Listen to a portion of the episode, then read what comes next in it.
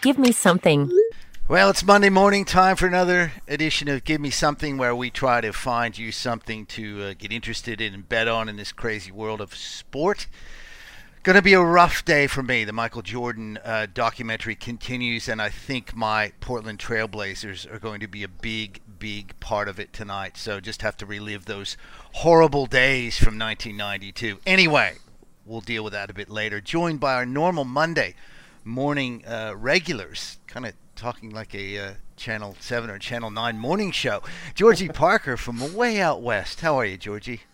I'm good, Ed, but the dream is over over here. It's been 20, hovering between 25 and 30 for the last month, and we've just got our first lot of winter rain, so no more um, Perth flex from me, and I'm actually so upset about it. Didn't bring my puffer, and it's a low of 20 today, so it's going to be a tough day. Uh, gonna battle through it. Thoughts and prayers with no 27 and beautiful sunshine over there. One like, one prayer.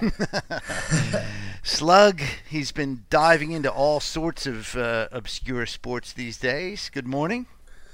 Good morning, and thanks for having me again as a regular on Monday. Feels good to be a regular somewhere. Normally, after a while, I, I get get the flick from anywhere I've been. I think you're a low of 20 there, Georgie. I think we're going to hit a high of 15 today, so good that we're finally comparable from that uh, from that side of things. Big weekend from me. Watched Gladiator last night. Um, Good film. Good film. up and About nothing does, so I'm ready to go. Ed. Sorry, Sounds is, good. Is everyone Sounds- still is everyone still awake after Slug's intro there?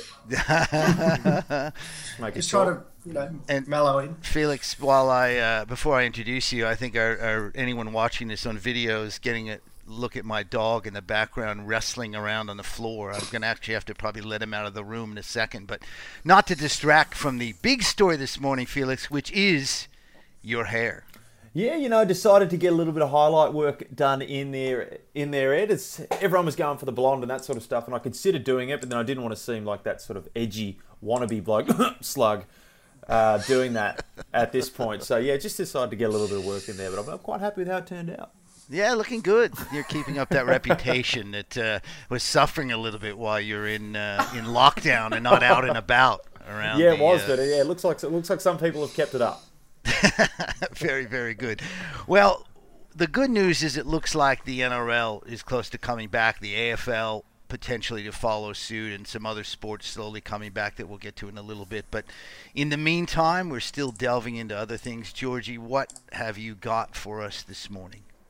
I've got the golf, and of course, golf courses are open here in WA, and I've been working on my game very intently just to bide some time. Obviously, I'm very qualified for this then because we're heading to Phoenix, Arizona, where the Legacy Classic is about to go underway. And two weeks ago, they had a very similar competition at the same location, very similar field of amateur. The winner of that comp isn't playing in this one today, uh, starting today.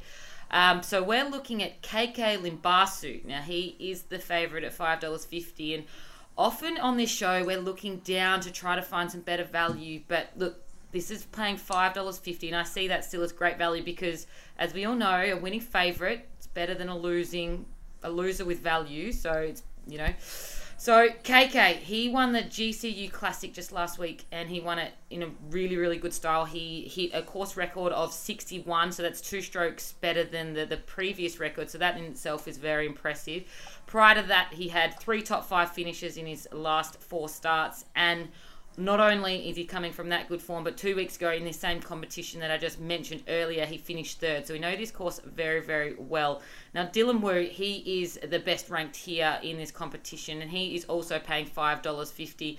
He's probably, like I said, the best player in the field, but he's actually been quoted that he's playing a big picture sort of game. He's wanting to peak for when the Korn Ferry Tour comes back. Now, I'm not sure what the Korn Ferry Tour is, fun. but he's it is, and he's waiting to peak for that because I think if you Right. win that, you get some more PGA event kind of invitations. So he's wanting to use this more as a practice round, um, trying a few things rather than Limbhasut, who really wants that win. Now, there is one Aussie in the mix, Ryan Smith. Now he was in the same comp as K- that King- KK Limbhasut from Thailand won last week. He withdrew from the competition um, after eight holes. Well, he was nine over, so he's not in great form. He's paying $401 to win. So if you feel like being patriotic and having a dip, he's probably your guy. But KK Limbhasut at $5.50 in the Legacy Classic in Phoenix. Thank you. You missed that, Georgia. I had to get up and uh, let my dog out of the room. He was threatening to upstage me here. Interesting that golf is become this huge target, isn't it? It's become like one of the big talking points here in Victoria, in particular. Oh, isn't it? Isn't it? Uh, Sam Newman. Now, there's another market there to see when golf does resume in uh, Victoria. Sam Newman, probably a front runner for that um, in terms of uh, pushing that one. Um, poor Sammy can't. He's, he doesn't even want to play golf. He said. He said he's got tendonitis. He just it's out of the principle, guys. yeah. Principle. I did see a tweet last night where someone said, "Can you imagine the immense pressure on his very first tee shot yeah. When he goes out to play?" well, there we go. There's a live streaming opportunity there. Ed. I think we might get on that. And Felix, very a, a, big driver behind getting that Sam Newman market up, which is. Uh, it was a very good thing to see last week. Slug, what what uh, you're always bringing these sort of Eastern European flair to this uh, these morning uh, sessions. What does that continue today? Well, it's, it's funny you ask it because about isolation um, is getting more more time to do the things that you love. So for me, that is, that is looking into Russian semi-professional women's volleyball. um, just something I wasn't able to do, wasn't able to find the time. Um, we were at work, so it's good to be able to have a yeah have a bit of time to look into it. And the beauty of picking the Russian volleyball is there isn't a great deal of research possible. So you know they're keeping their secrets tighter than the, the KGB. Doesn't so, sound like Russia.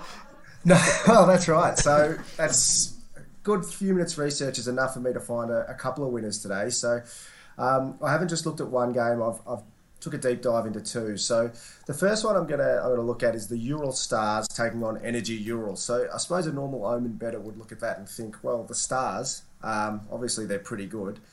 Um, they're paying they're paying two dollars thirty three. Sorry, I should say they're a rank outsider in this contest, which is very strange to me because the last three times they've played these guys, and remember they're playing them very regularly, they've beaten them by a couple of sets. So um, they are playing them away. The, the game being held in energy. Uh, hopefully, not some sort of um, chemical area, but anyway. uh, they are playing them over there, so the, the courts are the same size and the balls are the same weight no matter where you are. So I can't see any reason for the Stars not to get this done at two dollars thirty three.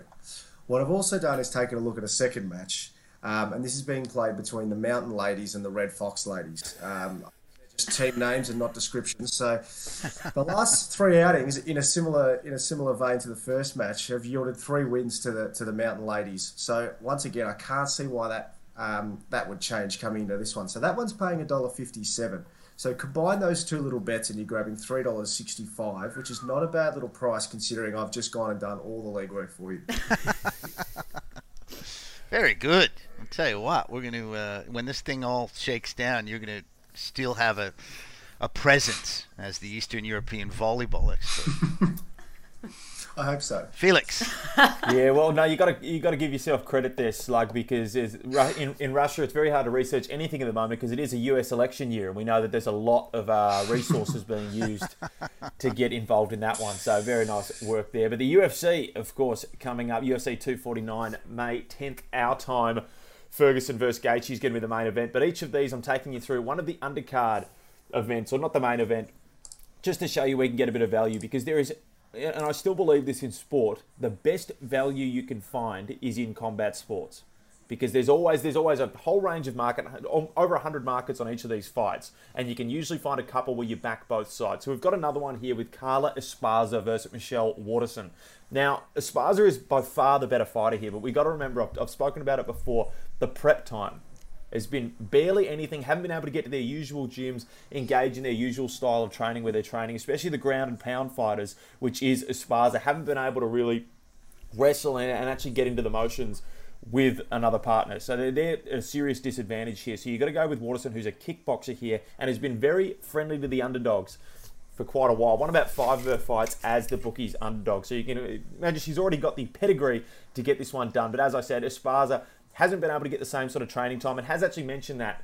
before. A couple of these ground and pound fighters have mentioned that look they're at a bit of a disadvantage coming in here. So what you can do on both of these it's either going to end via submission or knockout. There's no way this fight with the fitness of all these fighters, I'd be very surprised if any of the fights go the entire distance on this card. Someone's going to make a mistake, get sloppy, and when you're coming up against fighters of these calibers, it only takes one mistake there to get knocked out or be tapped out in some in some form, one way or another. So seven dollars for a knockout, seven dollars for a submission in the method of victory in this fight. You back both sides there. I'd be very surprised if this one. Usually, a fight between these two would go to points.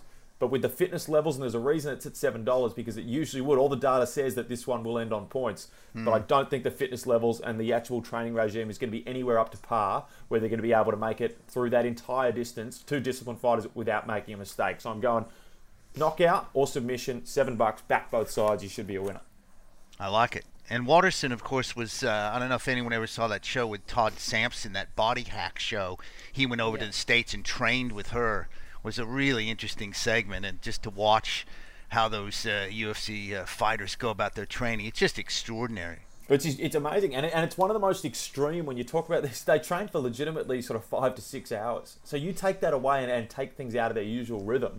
Yep. These fights are going to be a lot different to what we're used to. Fighters are going to be a little bit more protective, and there's going to be a lot of mistakes, especially for the more technical fighters. And this will be in front of no fans, right? No fans in no, absolutely no fans in Florida. They've legalized combat sports, so you can uh, you can WWE, you can UFC, you can currently go to the beach. You can probably whack your neighbor at this point. You can do you can do absolutely anything over in Florida. It seems like yeah. the place to be. that is about right, without a doubt. Um, I don't have much in terms of a specific bet, but I think it is interesting to look at the fact that Asian sports are starting to come back uh, quicker. The Taiwanese baseball is now allowing 200 fans in per game. Uh, Do we know how they uh, get those 200 fans? I don't know that. By I think it's by uh, rifle. I would, I would, I would, imagine to be some sort of a uh, just a, a, lottery or something. Well, we used to play uh, Ed. We used to when we played in China in the you know back when I was a junior, we'd go over there and we'd you know it'd be an under 17 teams playing, and the stadium would be packed full of about 10,000 people in this rural village, and I'll tell you what, not many of them look like they really wanted to be there. yeah, so we had that too. Yeah. China has an ability. Their, their, their, government happens to be very persuasive with these mm. things to get people to attend. Yeah, yeah. India was the same with hockey. It was a very big crowd who didn't all know the rules. I think Taiwan might be slightly different, but yeah, I, point, point taken. So Taiwanese baseball's done that. This week we see the return of two. Uh, pretty big leagues, both in South Korea. The KBO, which is the Korean Baseball League, uh, is back. Uh, we have an outright market up on that. The Doosan Bears are currently the favorite. I think they're the three-time defending champions. Very, very good team. Some great names in that league: the SK Wyverns, the Kiwoom Heroes, the NC Dinos. Um, most of the teams owned by big corporations. Uh, uh, the one thing I should mention: the Hanwha Eagles. Now they're $23 to win it. They're not a very good team, but perhaps the first Australian in action uh, in a major league, uh, Warwick Saupold, who pitches for the Perth Heat, ex Major League Baseball player, is going to play for uh, the Hanwha Eagles. So that'll be intriguing. You talked about how he left Perth, had to go quarantine for two weeks in uh, in Seoul and he had to pitch. He's a pitcher, you know. You have to train. So he was in an apartment. So he put a mattress up against the wall and threw fastballs into a mattress. Was the only way he could actually train. Yeah.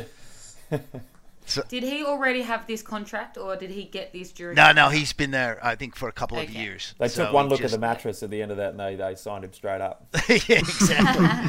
and the other league is the K League, the uh, Korean Soccer League, which is a, a, very good league. That kicks off on Friday.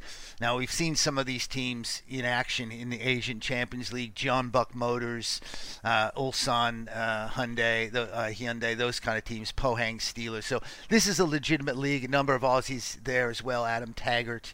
Um, so it's something to keep an eye on, and it's also more, uh, you know, more good news in that big sports are starting to come back. So in the future, I hate to break this to you, Slug, you may have to shift from obscure uh, Tajikistan volleyball into something like South Korean baseball. So I'm just warning you. Uh, not won't be doing it. That's just that- that's just in your sporting now. That's just in your sporting selections, though, Slug. Your obscure lifestyle lifestyle can continue outside Yes. of you. give me Oh, some yes. tips. Perfect. I might do another rinse with the hair then, Absolutely right. because I'm I'm really edgy and cool. I don't know if you. Let's uh, finish with a, a recap of sort of what we're looking at and any other thoughts you might have regarding how this week might pan out. Georgie Parker.